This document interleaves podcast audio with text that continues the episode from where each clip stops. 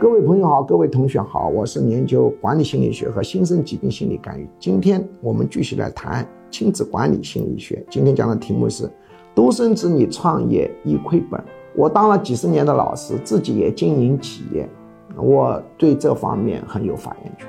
就是以创业而立，独生子女创业的失败率非常高，远比非独生子女高。原因是什么？原因很清晰。独生子女啊，自我中心倾向太强，他没有养成观察别人的心理、观察别人的需求的习惯，所以独生子女对客户的需求判断准确率低，所以他创业搞出来的产品不容易卖，所以失败率高。所以独生子女真不是一个好政策、好方法啊！